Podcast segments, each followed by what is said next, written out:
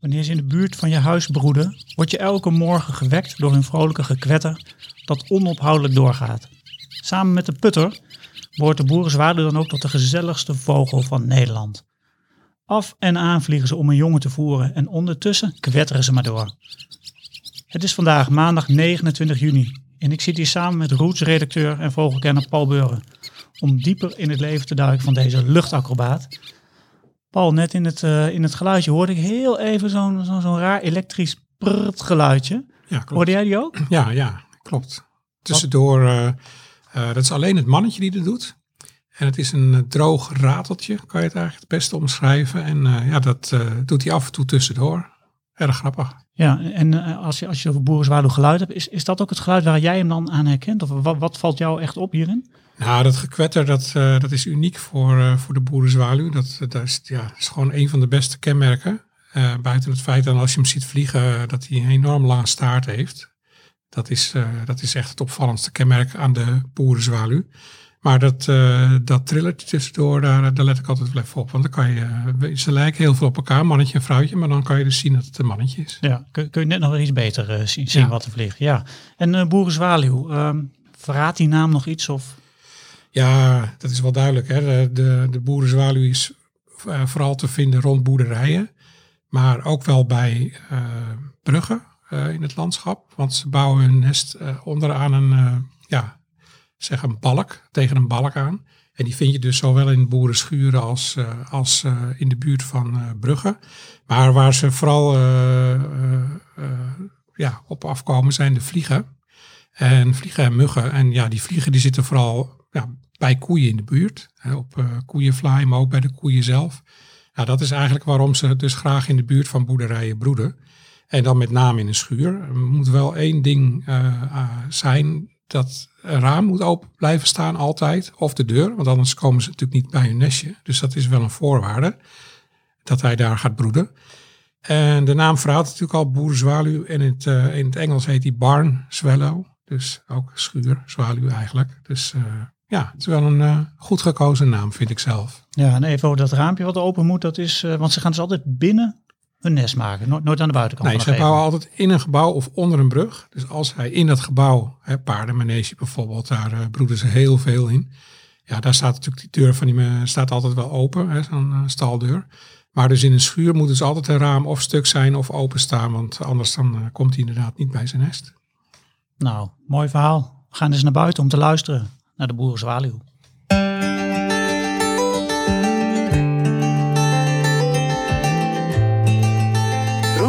Presenteert Notenkrakers. De vogels fluiten buiten, wil je weten wie ze zijn? Kom en luister naar Notenkrakers.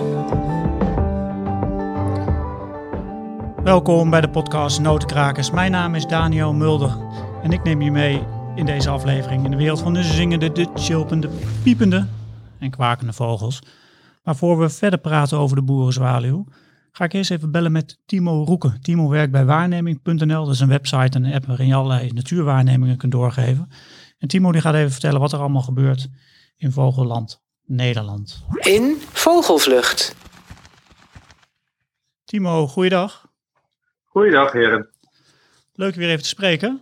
Ja, zeker. Hetzelfde. Ja, iedere maand uh, nemen we even contact met je op om te horen van uh, wat er allemaal gebeurt in, uh, in de wereld van de vogels. Want jij zit dicht, dicht bij het vuur, bij waarneming, waar je, als, waar je als projectleider werkt. En nou, is er nog iets echt, echt opgevallen de afgelopen tijd? Ja, er, zijn, er is sowieso één soort, of een paar soorten die er uitspringen. Maar de soort die er voor mij in ieder geval het meest uitspringt, en die was helaas niet heel erg lang in Nederland, dat was de scharrelaar. Uh, die dook, uh, ja, eind juni dook die op rondom, uh, rondom het Lauwersmeergebied. Ja, dat is wel een spektakelsoort, vind ik uh, persoonlijk. De scharla, eind juni zeg je? ja, ja, net de afgelopen dagen is die opgedoken. Is Paul, zo, zat jij ook niet in het Lauwersmeergebied een paar dagen Klopt, te ontroetsen? Klopt, de week ervoor.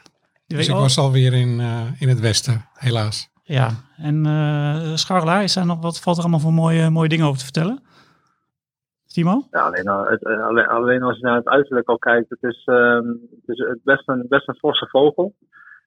En er zit zoveel kleuren op met blauw en lila en bruin. Ja, het is, het is echt echt een van de mooiste vogels van Europa, vind ik zelf. Paul, je ik zie je knikken. Ja, dat is, eh, ja. ben je helemaal mee eens? Nee, het is een soort die eh, vooral in Zuid-Europa dan, in Oost-Europa broedt. Eh, mensen die met onze reis zijn meegeweest naar Extremadura eh, vorig jaar, die eh, hebben hem gezien. Want eh, in eh, Extremadura in Spanje hebben ze zelfs speciale nestkasten voor eh, de scharrelaars aan eh, telegraafpalen hangen.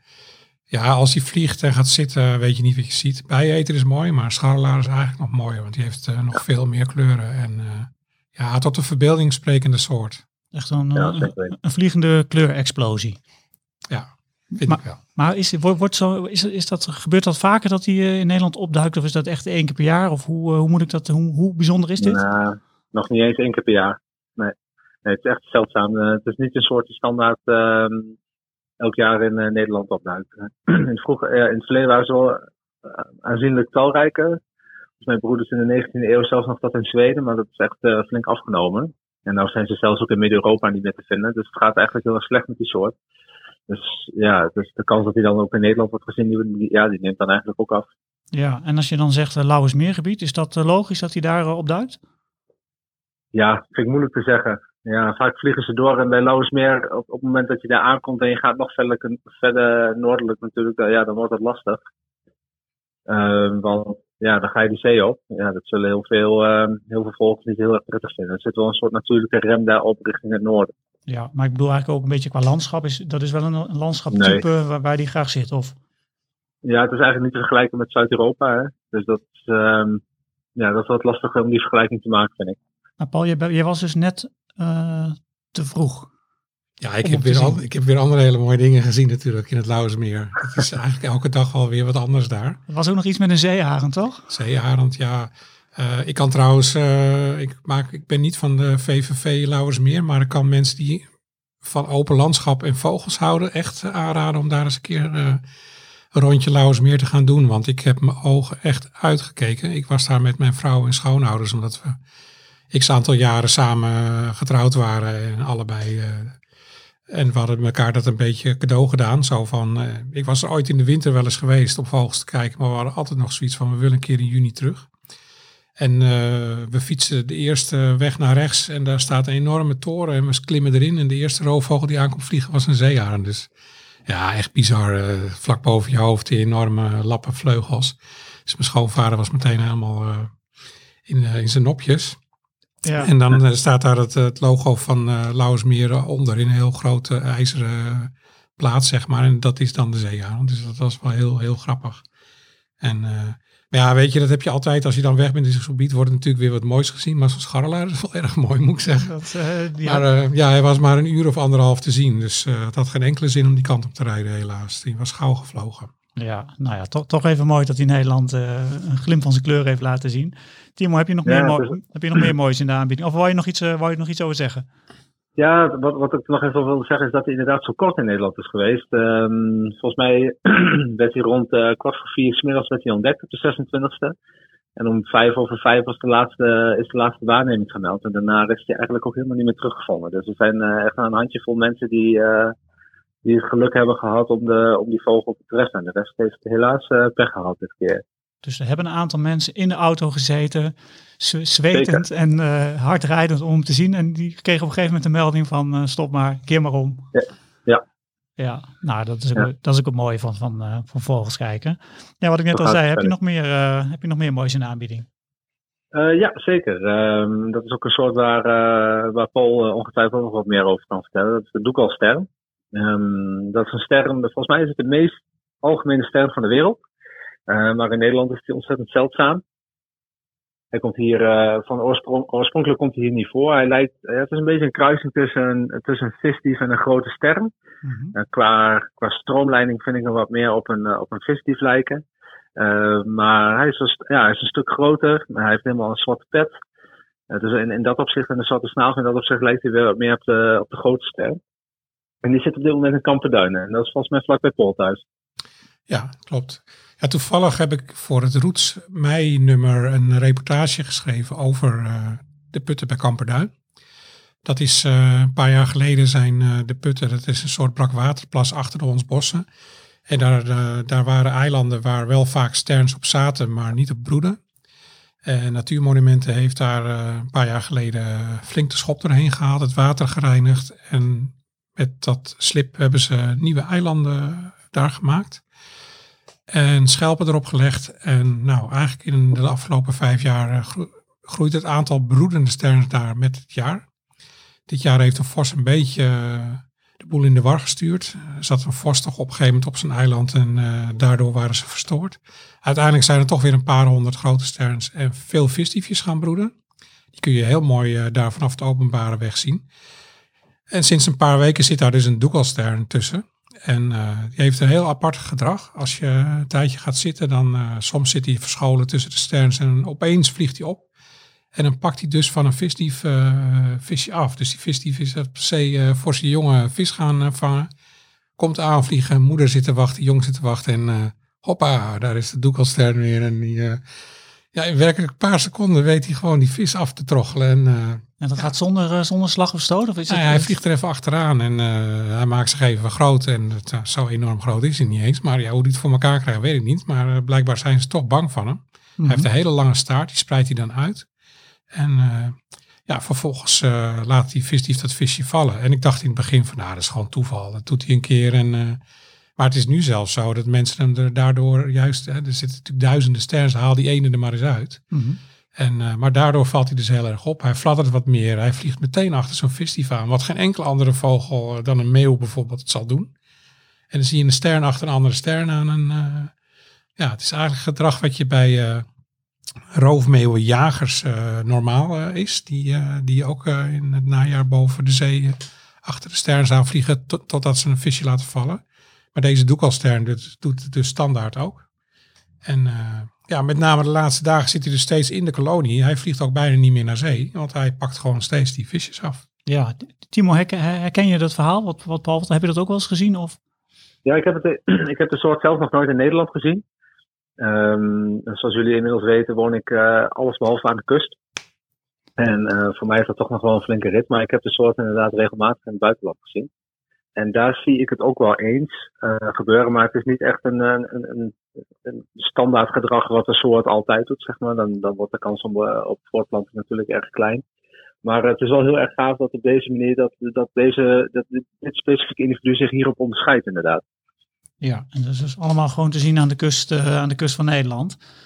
Ja, dat is wel heel bijzonder hoor. Ja, nou mooi. Um, ja, wij gaan altijd even in vogelvlucht hè, door, door het laatste vogelnieuws. Wil je nog, uh, heb je nog meer, uh, nog meer te bieden?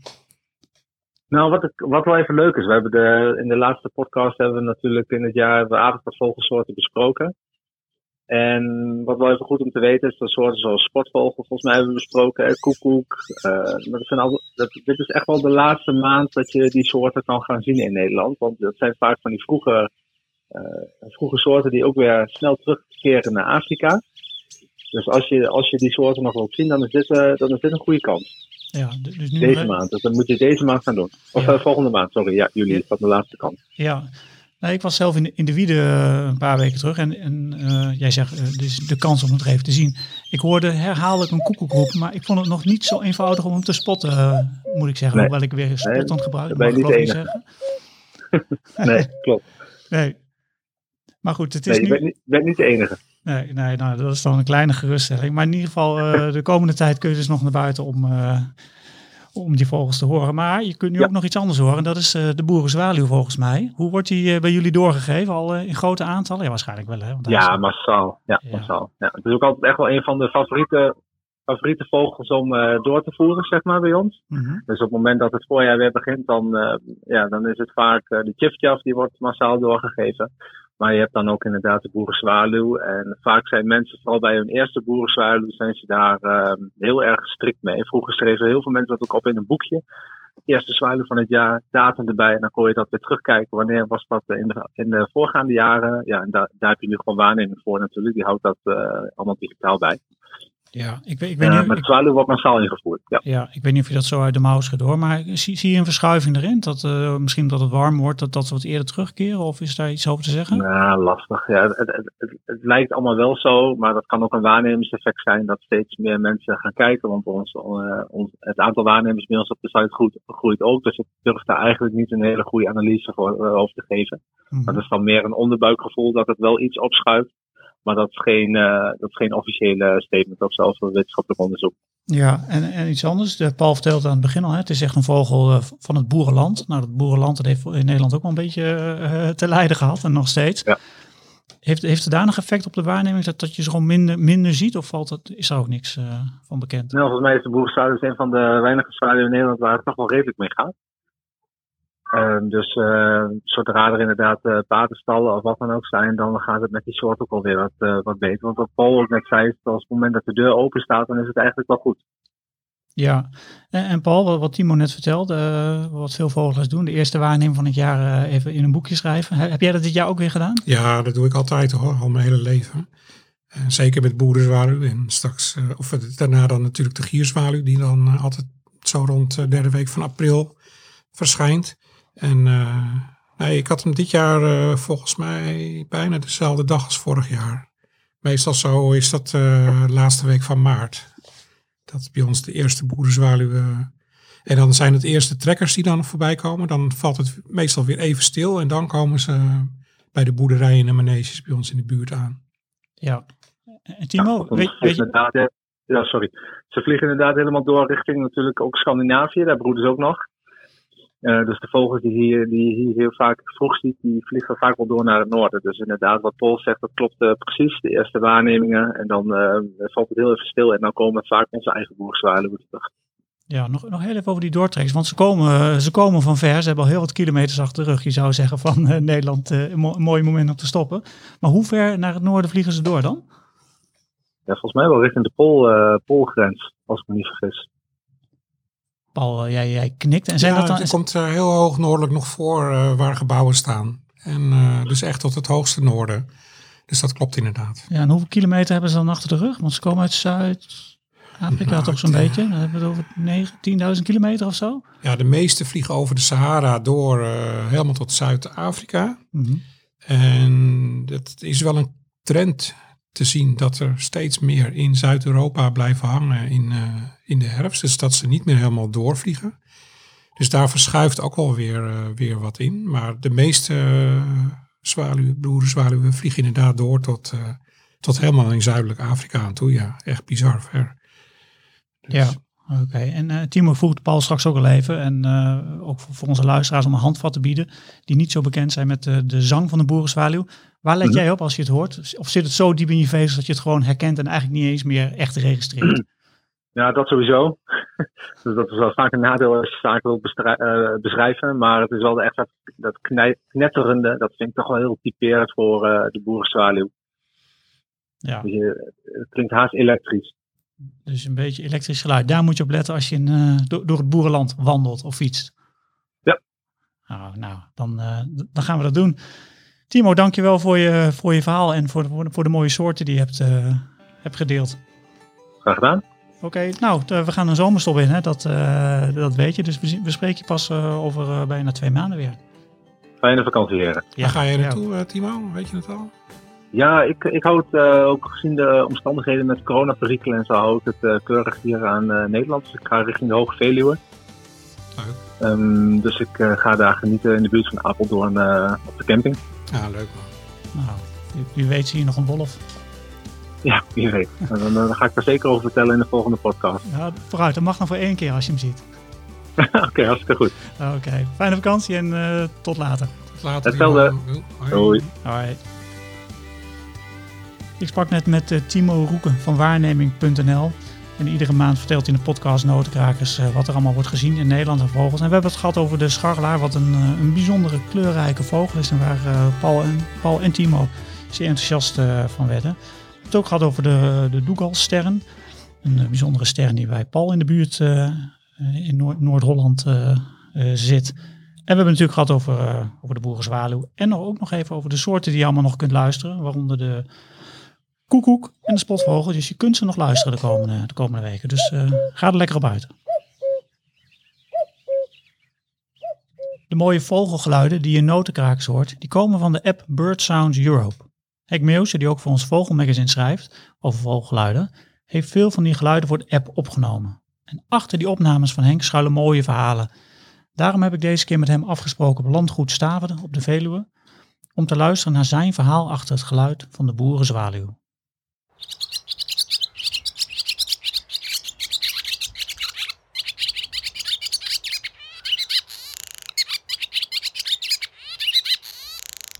Henk, wat horen we hier allemaal? De zomer.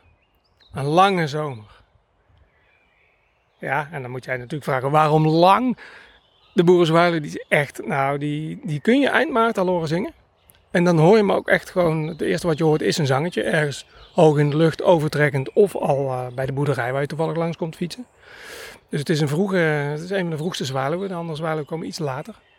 En deze zang kun je horen tot in eh, september. Echt een zomervogel dus. Eh, Je noemde net de boerderij. Je moet dus in de buurt van een boerderij fietsen, wandelen, wil je ze horen. Hoeft niet per se een boerderij te zijn hoor. Dat kan ook gewoon in een dorp. Als er bijvoorbeeld iemand, ik ken wel een dorp waar ik vandaan kom, mensen die de garagedeur open hebben laten staan. En de, de, de auto standaard buiten hebben staan. Nou, als je geluk hebt, pech zeggen sommige mensen, want dan poepen op de auto als hij dan toch de garage in moet. Dan heb je een broedende boerenzwaluw in je garage. Dus het kan eh, ehm, midden in de stad niet, maar in het landelijk gebied en, en vaak boerderijen. Dus dan kunnen ze echt met wel eh, 10, 20 in de stal broeden. En is dit een geluid uit je jeugd of heb je hem later ontdekt? Ehm, dit is nou typisch zo'n zo'n vogel eh, die er voor mij bij hoort als een koe of een schaap of een hond of een kat. Dat, is niet, dat heb ik niet geleerd als vogelaar. Ik ben opgegroeid op een boerderij. En vanaf jongs af aan waren die beesten er gewoon. Dus niemand die mij ooit heeft uitgelegd dat het een boerenzwaluw was. Er werd gewoon gesproken over boerenzwaluw alsof het een, nou ja, alsof het kip was. Maar dan is dat geluid zit gewoon helemaal in je vezels van je lichaam. Als je een boerenzwaluw hoort, hoef jij feitelijk niet eens na te denken. Nee. Dat, dat, dat is er gewoon. Nee, daar hoef ik nooit over na te denken. Daar ben ik helemaal mee opgegroeid. Maar als je daar moet gaan opnemen, daar moet je natuurlijk wel een studie van gaan maken. Of dan moet je gewoon geluk hebben. En zo ben ik eigenlijk altijd bezig van, hoe ga ik een keer een mooie boerenzwaluw opnemen? En ik had een keer in, eh, hoe heette die brug nou ook weer? Ergens bij de Flevopolder zaten in zo'n nisje te, te zingen. Alleen dan had je de echo van de brug en de echo van het nisje. Dat, op, zich zou je zeggen dat past bij een boerenzwaluw. Die zit vaak in een stal te zingen. Maar ik was een keer in Zweden voor opnames. En dan eh, logeerde ik bij een boer. En daar zat dus een, eh een te zingen op zo'n echt zo'n Zweeds hek. Bij zijn boerderij, op zo'n boerderij. Toen dacht ik, nou ja, dat is dé plek. Dus toen heb ik een eh 60 centimeter onder die zangplek, heb ik microfoon geknoopt. En dan gewoon zitten wachten totdat die, eh tot die gaat zingen. En dat duurde af en toe even. En ik had de pech dat de zangpost van die boerenzwaluw, die zat vlak bij de schuur, de garage. Nee, de schuur van die boer. En daarin had hij zijn elektriciteitskastje staan eh, voor de elektriciteitsraad rond zijn weiland. En die geven iedere seconde een tik. Dus toen zei ik tegen Peter, ik kende Peter eh, al wat langer. ehm, mag die stroom eh, er even af? Want dan kan ik ongestoord die boerenzwaluw opnemen. Nou, ja, dat mocht wel even. Dus ik heb de microfoon erbij gezet. En echt wel, eh, nou, het begon goed te gaan. Tot op een gegeven moment overal koeien hoorde loeien. En Peter riep, Henk, de stroom moet er terug op. Want de koeien zijn uit het weiland gebroken en lopen nu door de moestuin. En ondertussen komen er een stel mountainbikers even voorbij fietsen. Dat klinkt helemaal niet als een boerenzwaluw. Nee. Ja, ook dat. En nu horen we ook nog pauwen.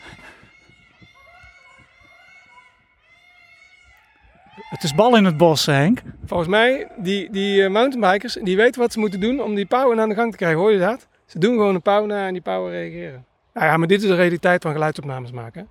Voor het geluid is het onhandig, maar we gaan even terug naar Zweden. Je, Ja. was, je, je, je bent boerenzwaluw aan het opnemen.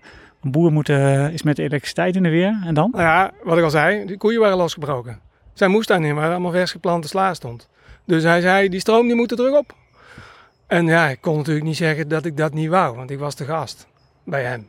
Dus hij zet die stroom er terug op. En ondertussen moest ik aanzien met mijn verrekijker dat die boerenzwaluw elke keer op die zangpost kwam zingen. En dat ik wist, ja, daar kan ik eigenlijk niks mee, want dat stroomapparaat knipte eh, al die, de hele opname in stukjes van een seconde. Dus, eh, maar toen, ik terug, toen ik terug luisterde, bleek die, die, ja, die eerste paar minuten die ik, eh, de stroom er nog niet op stond, dat ik deze opname had gemaakt. En nog een paar eh, mooie opnames. Ja, anders had ik drie kwartier zingen in de Boerenzwaluw gehad en nu vijf minuten. Nou ja, het is een goede opname. Dus de opname die we nu nog even gaan luisteren, die is zonder het getik van stroomdraden. Precies, dat was nog net voordat de koeien doorkregen dat ze eruit konden. Gaan we nog even luisteren.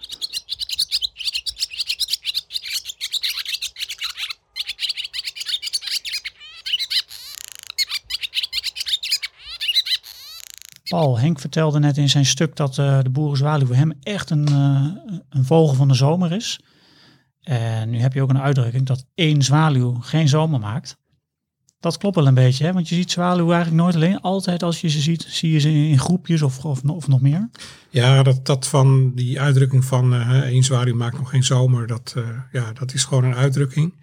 Het kan best zijn dat je de eerste zwaluw alleen ziet. Want als ze op trek zijn in het voorjaar, dan, dan zijn ze vaak toch alleen.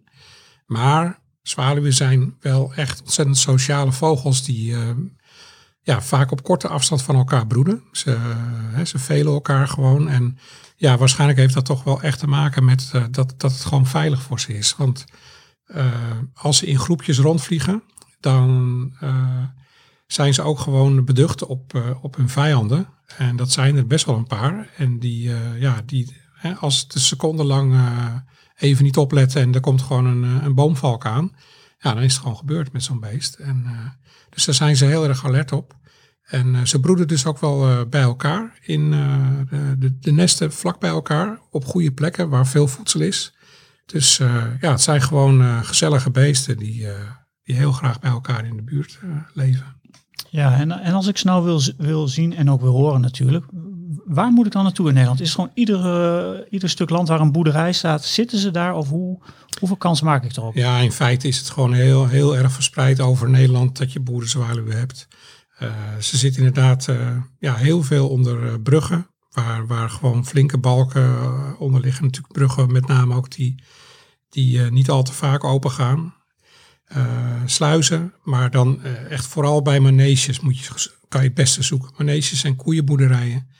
Daar, eh, die gewoon stallen hebben en schuren. Daar, ja, eigenlijk heeft elke, elke schuur of stal wel, eh, wel eh, één of meer paren zwaluwen. Dus eh, ja, en dan is het gewoon zaak om je oren lekker open te zetten. Je hoort ze vaak al van verre. Ze zitten vaak eh, geregeld eh, op plekken waar, waar ze uitrusten. Hè? Bijvoorbeeld eh, draad of eh, het dak van een schuur. Of eh, waar ze gewoon lekker even kunnen zitten, met elkaar kunnen kwekken. En dan vliegen ze weer. Dus eh, het is ook zo dat als je gewoon buiten wandelt, eh, met name wat later in het seizoen, dat, je, dat de jongen zijn uitgevlogen. Dat ze vaak de jongen zitten te wachten en nog gevoerd worden door PAMA. Dus dan zitten ze gewoon lekker op een lijntje ergens eh, te wachten. En dan ja, kun je er gewoon vlakbij gaan staan. En kun je gewoon wachten tot PAMA met een vliegje aankomt. En ze prachtig bekijken. Ja, en wat ik me nou even, nu jij dit allemaal zo vertelt, afvraag. ehm, ik, ik zie ze eigenlijk altijd vliegen. Ik zie ze niet zo heel vaak eh, zitten. Zingen ze ook tijdens het vliegen? Ja, zeker. Ja, zeker. Vooral tijdens het vliegen. Maar ook als ze zitten, dat maakt eigenlijk niet uit. Ze zijn gewoon heel druk. Eigenlijk de hele dag, van ochtends vroeg tot 's avonds laat, eh, wordt er gekwetterd. Soms denk je van, hoe vangen ze in godsnaam een mug want, eh, of een vlieg? Want ja, het kwettert gewoon eh, de hele dag door. Maar die pakken ze gewoon eh zigzaggend in de vlucht en eh, slaan ze even op in het keeltje. En eh, nou, dat gaat gewoon in één moeite door. Ja, die zingen gewoon met volle mond. Ja, volgens mij wel. Ja, en, en ehm, helemaal aan het begin hadden we het even over het eh, beroemde prrrtje, wat je even in, in het eh, geluid hoort. Hè? Jij zei van, dat, zo weet ik of het een mannetje of een vrouwtje is. Is dat ook te zien aan hun verenkleed?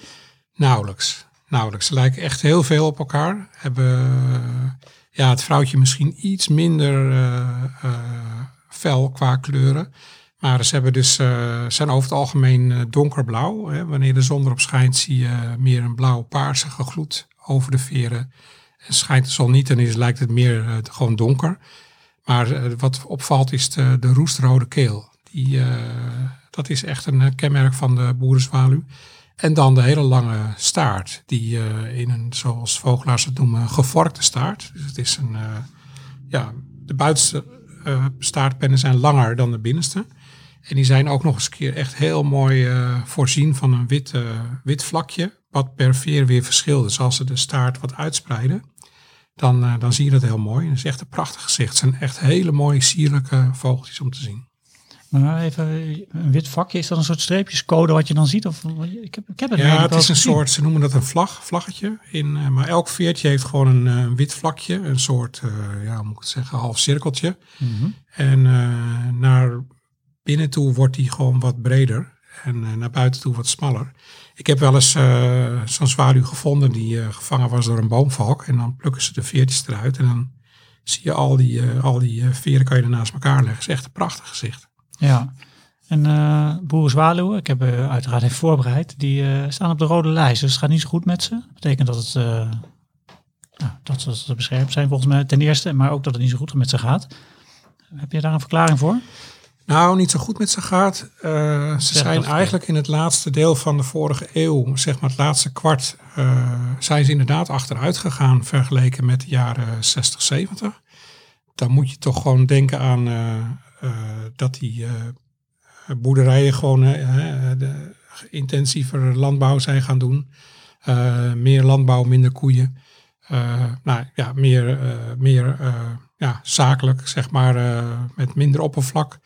Eh, schuren die helemaal dicht zijn, eh, waar geen ramen meer openstaan. Dus het rommelige is er een beetje van afgegaan.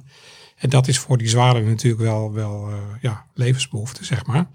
Maar aan de andere kant heb ik net recent gelezen in de Vogelatlas dat aantallen eigenlijk sinds begin deze eeuw stabiel dan wel weer licht vooruit gaan. Dus ik, ik denk dat het op zich nog helemaal niet zo slecht is op dit moment de stand van de boerenzwaluw in Nederland. Jij maakt je er niet heel ernstig zorgen over. Nee, ik maak me niet zoveel zorgen over. En de, de, de zomers worden ook wat, eh, wat warmer. En wat, wat, ja, nou ja, je hoort wel van iedereen dat het aantal insecten natuurlijk erg achteruit gaat. Maar als ik zo, eh, ik kom met mijn dochter nog wel eens op een manege. En als ik daar zo omheen kijk, dan neemt het aantal paarden en maneges eh, volgens mij no- nog zelfs wel wat toe. En daar verblijven zwaluwen heel graag. En ik zie ze in elk geval waar ik woon nog genoeg. Ja, en eh, je, je vertelde al dat ze in, in, schuren eh, broeden eh, onder bruggen. Wanneer komen de jongen tevoorschijn of zijn die nu al aan het rondvliegen? Als het goed is, gaan die zo'n beetje nu wel verschijnen. En rondvliegen is meestal zo in de loop van juli dat ze de meeste in augustus gaan, gaan vliegen. Ja, dan zie je overal jonge zwaluwtjes. Die hebben, een, die hebben veel minder kleur. Dus die zijn echt wat doffer. En eh, een hele korte staart hebben ze. Dus nog niet die hele lange zoals pa en ma dat eh, hebben. Dus daar eh, kan je ze aan herkennen. Ja, wat ik al eerder zei, wat heel leuk is, is gewoon, eh, ze gaan, zitten vaak nog geduldig op de draad als ze heel klein zijn, eh, te wachten tot pa en moe eh, komen eh, voeren. Overigens, wat ook wel eh, nog wat leuk is, bedenk ik me opeens, is dat je, je hebt heel veel vogelkijkhutten, hè, zoals in de Oostvaardersplassen of Lauwersmeer. Ik was dus laatst in Lauwersmeer. En daar broeden die zwaluwen dus in die vogelkijkhutten. Dus als je daar dan in zit, dan vliegen ze echt rakelings over je hoofd. En eh, ze waren de jongen inderdaad aan het voeren. En je eindigt je verhaal over de boerenzwaluw altijd even met, met één of twee leuke weetjes. Heb je nog een, eh, nog een weetje in de aanbieding?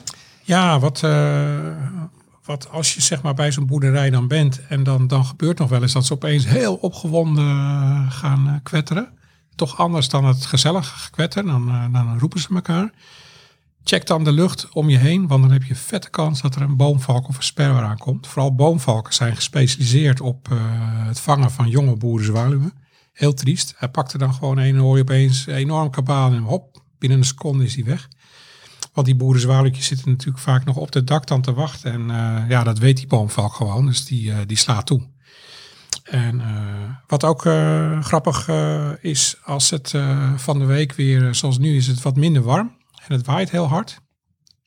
Waar vangt zo'n zwaluw dan die vliegjes en muggen? Moet je maar eens op letten. Als je dan een, eh, een rijtje bomen hebt of een, eh, een, een gebouw in de buurt, dan gaan ze daar in de luwte van vliegen. Want daar vangen ze, juist dan vangen ze dan daar wel vliegjes en mugjes. Die zijn hartstikke slim. Dus ze zoeken dan echt even eh, in die harde wind de luwte op voor het vinden van voedsel. Dus dat is ook wel een leuk weetje, denk ik. Nou ja, absoluut. Want het heeft inderdaad flink, fl- flink gewaaid en ook flink geregend trouwens. Zijn dat eh, de weetjes voor eh, de weetjes van deze week? Nou, ik heb er nog Deze eentje. maand? Nou, nog Eentje die nou, nog wel leuk is. Eentje. Dat eh, in Zuid-Europa broeden ze vaker en leggen ze meer eieren. Heb ik gelezen. Dat vond ik ook wel heel bijzonder eigenlijk. Dus ze hebben geen last van de warmte in hun, tijdens, tijdens de voortplanting. Ja. Dus daar eh, doen ze het eh, misschien nog wel wat beter dan hier. Nou, mooie weetjes eh, ook deze keer weer en ook een mooi verhaal. Wil je nu meer, meer weten over vogels? Ehm, nou, wat ik al vaak verteld heb, maar Roots brengt ook twee keer per jaar een vogelmagazine uit. Deze krijg je als je een, jaarabonnement neemt op Roots. En er wordt nu hard gewerkt aan het nieuwe vogelmagazine, met name door, door Paul, maar ook de andere collega's natuurlijk. En dat nieuwe nummer dat ligt vanaf 21 augustus in de winkel. En volgens mij kun jij wel een beetje vertellen wat erin komt, Paul. Ja, het was eerst de bedoeling dat het een uh, nummer zou worden over uh, de mysterieuze uh, feiten en weetjes over vogeltrek.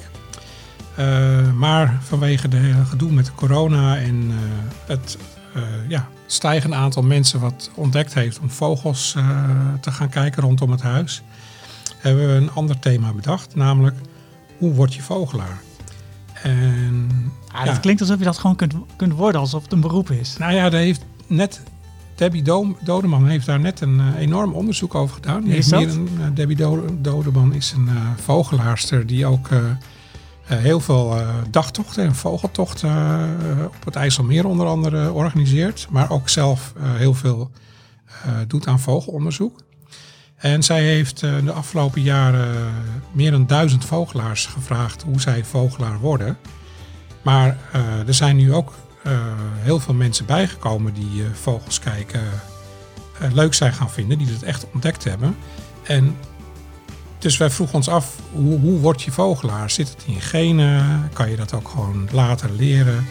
Hoe, hoe, hoe doe je dat? je hebt het fenomeen local patch. Elke vogelaar heeft vlakbij zijn huis een gebiedje waar hij ooit zijn eerste bijzondere vogel heeft gezien. Of waar hij later gewoon als hij een uurtje over heeft nog naar terug gaat om te vogelen. We hebben tien vogelaars gevraagd uh, om hun uh, eigen plek, zeg maar, uh, te verklappen. Hun, hun, lievelingsplek waar zij vogels ja, ja, veel zien. Ja, en okay. het zijn dus niet de geëikte plekken zoals een Lauwersmeer of maar meer geheime, ja, geheime pareltjes. Mm -hmm. maar we hebben het ook bijvoorbeeld over de meest bizarre vogelfamilie waarvan eigenlijk iedereen een fan is, pingwings. Komt een fantastisch mooi boek uit, een nieuw boek van Otto Plantema. Uh, en uh, die vertelt uh, allerlei ontzettend leuke dingen die zelfs ik nog niet wist. Ja, en verder, je hebt de buizerd in Nederland, die kent iedereen. Maar je hebt ook de wespendief. En straks, later in de herfst, verschijnt de ruigbootbuizerd. Hoe haal je die nou eigenlijk uit elkaar? Nou, dat zijn zo alvast... we hebben een artikel over, oh ja, is ook heel leuk om nog even te noemen, over vogelveren. Hoe groeit dat? waarom zoveel verschillende... hoe, hoe kan het in godsnaam dat er op een kolibrie zo waanzinnig veel mooi gekleurde veertjes zitten, enzovoort, enzovoort. Of een scharrelaar. Of een scharrelaar, ja. ja. Nou ja kortom, uh, wordt weer een waanzinnig leuk nummer. Ben er nu al helemaal enthousiast over. Ik ben nu enthousiast. Nou, het klinkt ook uh, klinkt mooi en ook alsof het allemaal veel is en waar je heel veel kunt lezen. Nou, 21 augustus dus in de winkel en je kunt het nummer natuurlijk ook gewoon, gewoon bestellen. En dat kun je doen via rootsmagazine.nl. In deze rubriek stellen luisteraars vragen over vogels. Wat een vraag! Deze keer praten we, normaal gesproken gaat Paul Burre vogelvragen beantwoorden die wij van lezers krijgen. Maar we doen het deze keer even anders.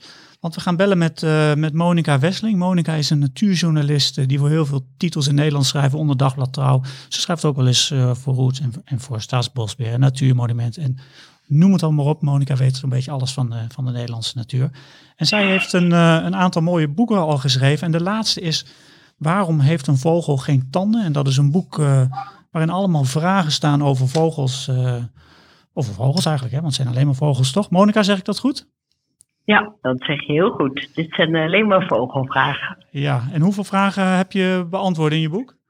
Nou, dik 100. Ik zou er eigenlijk 100 doen, maar kon weer eens niet stoppen. Nee, het aanbod was weer, of je, nieuwsgierigheid was misschien wel groter weer dan. Uh, ja, ja, ja, ja, ja, ja. Ja, en uh, want wat ik al net al even zei in het intro, je hebt, je hebt meerdere uh, boeken natuurlijk geschreven. Dit, dit is je laatste. Wat, waar ik wel even benieuwd naar ben, want die vragen verzinnen, dat is natuurlijk één ding, maar de antwoorden opzoeken, hoe, hoe ga je te werk? Nou, kijk, een deel van de, van de dingen kan je zelf natuurlijk wel bedenken, maar ik heb ook heel veel gebeld met wetenschappers. Um, ook wel veel zitten uh, praten met Gerald Derksen van Vogelbescherming. En dan ben je toch ook samen een beetje aan het, eh, aan het filosoferen. En dat controleer je dan nog. eens. ik heb veel met wetenschappers eh, gepraat. Goede boeken erover na, erop nageslagen natuurlijk. Dus eh, nou ja, zo krijg je dan voor elk elke vraag wel een goed sluitend antwoord. Ja, en is het, ben je elke keer zelf ook nog weer een beetje verrast? Of ben jij al zo doorgewinterd als natuurjournalist dat je de meeste... Nee hoor, ik ben gelukkig ook nog steeds verrast. Ja, je laat je nog Ja, steeds... en dan eh, vraag je natuurlijk, waar ben je nou verrast over? Dat weet ik zo even niet meer. Maar ehm, om een vergelijking te trekken, hiervoor heb ik een boek geschreven over insecten. Van hobbel tot hooiwagen. En daar was ik echt super verrast over de leuke dingen die insecten hebben. Ja, Ah, oké. En eh, we zijn nu even met jou aan het bellen, want je bent momenteel eh, eh, in Limburg. Normaal... Ja, ik ben bezig met een verhaal over korenwolven. Kijk, hele andere... Maar ik heb net wel op een akker gestaan vol jubelende leeuweriken en met geelgorsen en haviken en torenvalken en buizerds die allemaal overvlogen op zoek naar iets lekkers. Kijk, dat, dat klinkt allemaal En hartstikke... dat is dus niet de Limburgse vlaai die ik nu net achter de kies heb. Ja, maar die is ook lekker, toch? Die wordt heerlijk. Ja, oké. Wij hebben even eh, uit vele mooie vragen die je hebt, eh, hebt bedacht en waar je antwoorden op hebt eh, gevonden ook, hebben wij een vraag eruit gehaald die jij voor ons gaat beantwoorden. Die sluit een beetje aan bij onze podcast Noodkrakers. En de vraag die is, leren vogels zingen van hun ouders? Ik had daar eerlijk gezegd nog nooit over nagedacht. Dat, jij wel, en dat is heel fijn, want dan heb ik ook een mooi antwoord. Maar kun je daar eens wat meer over vertellen? Hoe, hoe leren jonge vogeltjes eh, zo mooi zingen? Nou, kijk, je zou denken, want dat, dat klinkt heel logisch, dat ze het van hun ouders leren. Hè? Want ik bedoel, zo'n zo'n jonge vogel die leert eh, hoe te vliegen. Dat is natuurlijk ook wel een gedeelte aangeboren. Maar die ouders die wijzen dat wel uit. Ze leren hoe ze moet voedsel zoeken. Ze leren hoe ze moeten eh, opletten dat er geen vijanden in de buurt zijn. Ehm, dus zingen lijkt ook heel logisch, maar dat zit toch wat anders. Kijk, in de vogelwereld zijn het alleen mannen die zingen. Nou is ook kenmerkend van de mannelijke vogels dat ze niet erg meer hun best doen als hier eenmaal eieren worden gelegd. Ik bedoel, dan hebben zij hun taak gedaan, gaan meestal op zoek naar nog eens een vrouwtje, want eh, ja, dat overspel, als je dat dan zo kan noemen, komt heel veel voor. Mhm. Ze gaan dus op zoek naar een ander vrouwtje. Oftewel, ze zijn er niet bij als de jongen opgroeien. Dus die jongen, die kunnen niet horen hoe hun vader klinkt. Want die vader is er niet. Dus het aanleren van de ouders is daarmee eigenlijk al wel eh, onmogelijk. Ja, Ehm, nou moeten die vogels dus wel leren, zou je denken. Maar ook dat valt nogal mee. Want als jij een vogel eh, in isolatie op laat groeien, dat kun je dus in proeven doen, Mhm. dan blijkt hij wel degelijk te gaan zingen. Alleen de zang is niet compleet. En dat mooiste kun je dat zien bij vinken. Ehm, vinken die zingen uit zichzelf. Kijk, een, een vinkenliedje bestaat, ik ga het even proberen na te doen. Eh, ongeveer zo. Dat eindigt dus met een heel speciaal omhooggaand geluidje. Dat noem je de vinkenslag. Nou, vinken die eh, in hun eerste voorjaar, die zingen vanzelf al helemaal eh, leuk. Dat. Maar die doen nog niet die vinkenslag. Uit zichzelf doen ze dus dat riedeltje ervoor, maar dan zonder de vinkenslag. Die riedeltje is dus aangeboren. Dat, heb, dat, dat doet elke vink. Maar als hij dan het eerste seizoen buiten aan het fluiten is en hij hoort die mannen, dus niet zijn vader, maar die mannen, die mooie vinkenslag erachteraan doen, dan gaat hij dat zelf ook doen. Oftewel, het is een combinatie van aangeleerd en aangeboren.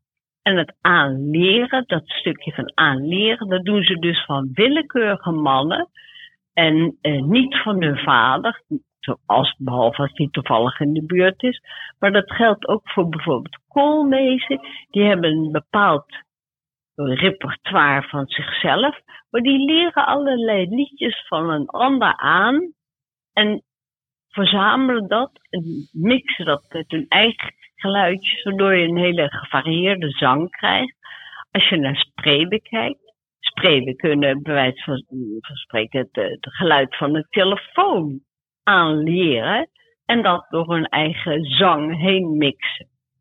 Dus het is een combinatie van aangeleerd en aangeboren, maar dat leren is dus niet van hun vader. Nee, de, de vaders die blijven, blijven buiten beeld. Maar wel, wel een bijzonder verhaal. Ja, dat is dus een stuk eh, wat je vertelt, aangeboren. En het laatste deel wat ze dus eh, missen, dat, dat pikken ze Ja, dus- de verfijning, zeg maar. Ja, de fine-tuning doen ze eigenlijk in het veld. Ja. Ja, nou, mooi antwoord, eh Monica. Ik ben weer een, een stukje wijzer. En, Mooi zo. Ja, nou, en in je boek heb je nog veel meer mooie vragen. Ik zie hier staan, heeft een vogel geen hoogtevrees? Hoe kan een pinguïn bij minder, min 40 graden broeden? Dat is inderdaad ook een eh, hele, hele goede vraag. En, en waar eh, zeevogels hun drinkwater vinden, dat is ook een eh, intrigerende vraag. En eh, je hebt er mooie antwoorden erbij gezocht. Ja, wat misschien nog Ja. even leuk is om te melden, is dat ik Monica ook geïnterviewd heb voor het Vogelmagazine. En daar staan ook vijf eh, vragen in. Uit dit boek. Uit het boek, ja. Kijk, nu, nu, nu is het eh, de cirkel helemaal mooi rond. Ja. Monica, ik wens je nog veel, eh, veel plezier in Limburg met, met de korenwolven. En ik wil je hartelijk bedanken voor, eh, voor, voor je antwoord. Oké, graag gedaan. Dag Oké, Monica. Dag. Hoi.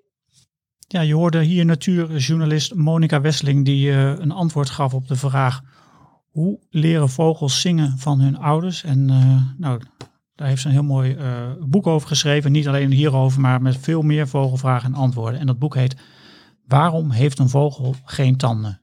En die ligt eh, nu in de boekwinkel, dus eh, heb je interesse in, in dit soort leuke vragen, dan moet je het boek zeker lezen.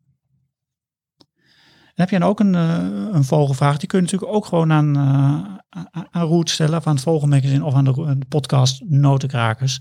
En doe dat gewoon even door een mail te sturen naar info.rootmagazine.nl Notenkrakers.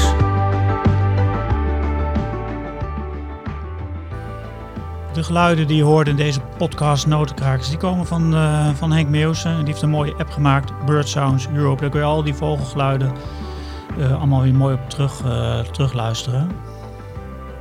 We hebben het ook even gehad over het, over het nieuwe Vogelmagazine, dat 21 augustus in de winkel ligt. Paul had al even uitgelegd wat voor mooie onderwerpen daarin staan.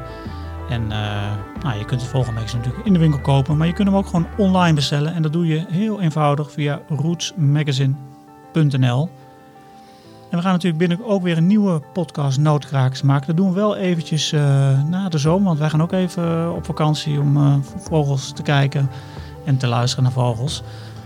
Ehm, Paul, eind augustus, begin september, daar gaan we het dan over hebben. Over de roodborst. De roodborst. Ik ga hem even laten horen hoor, daar gaat hij komen.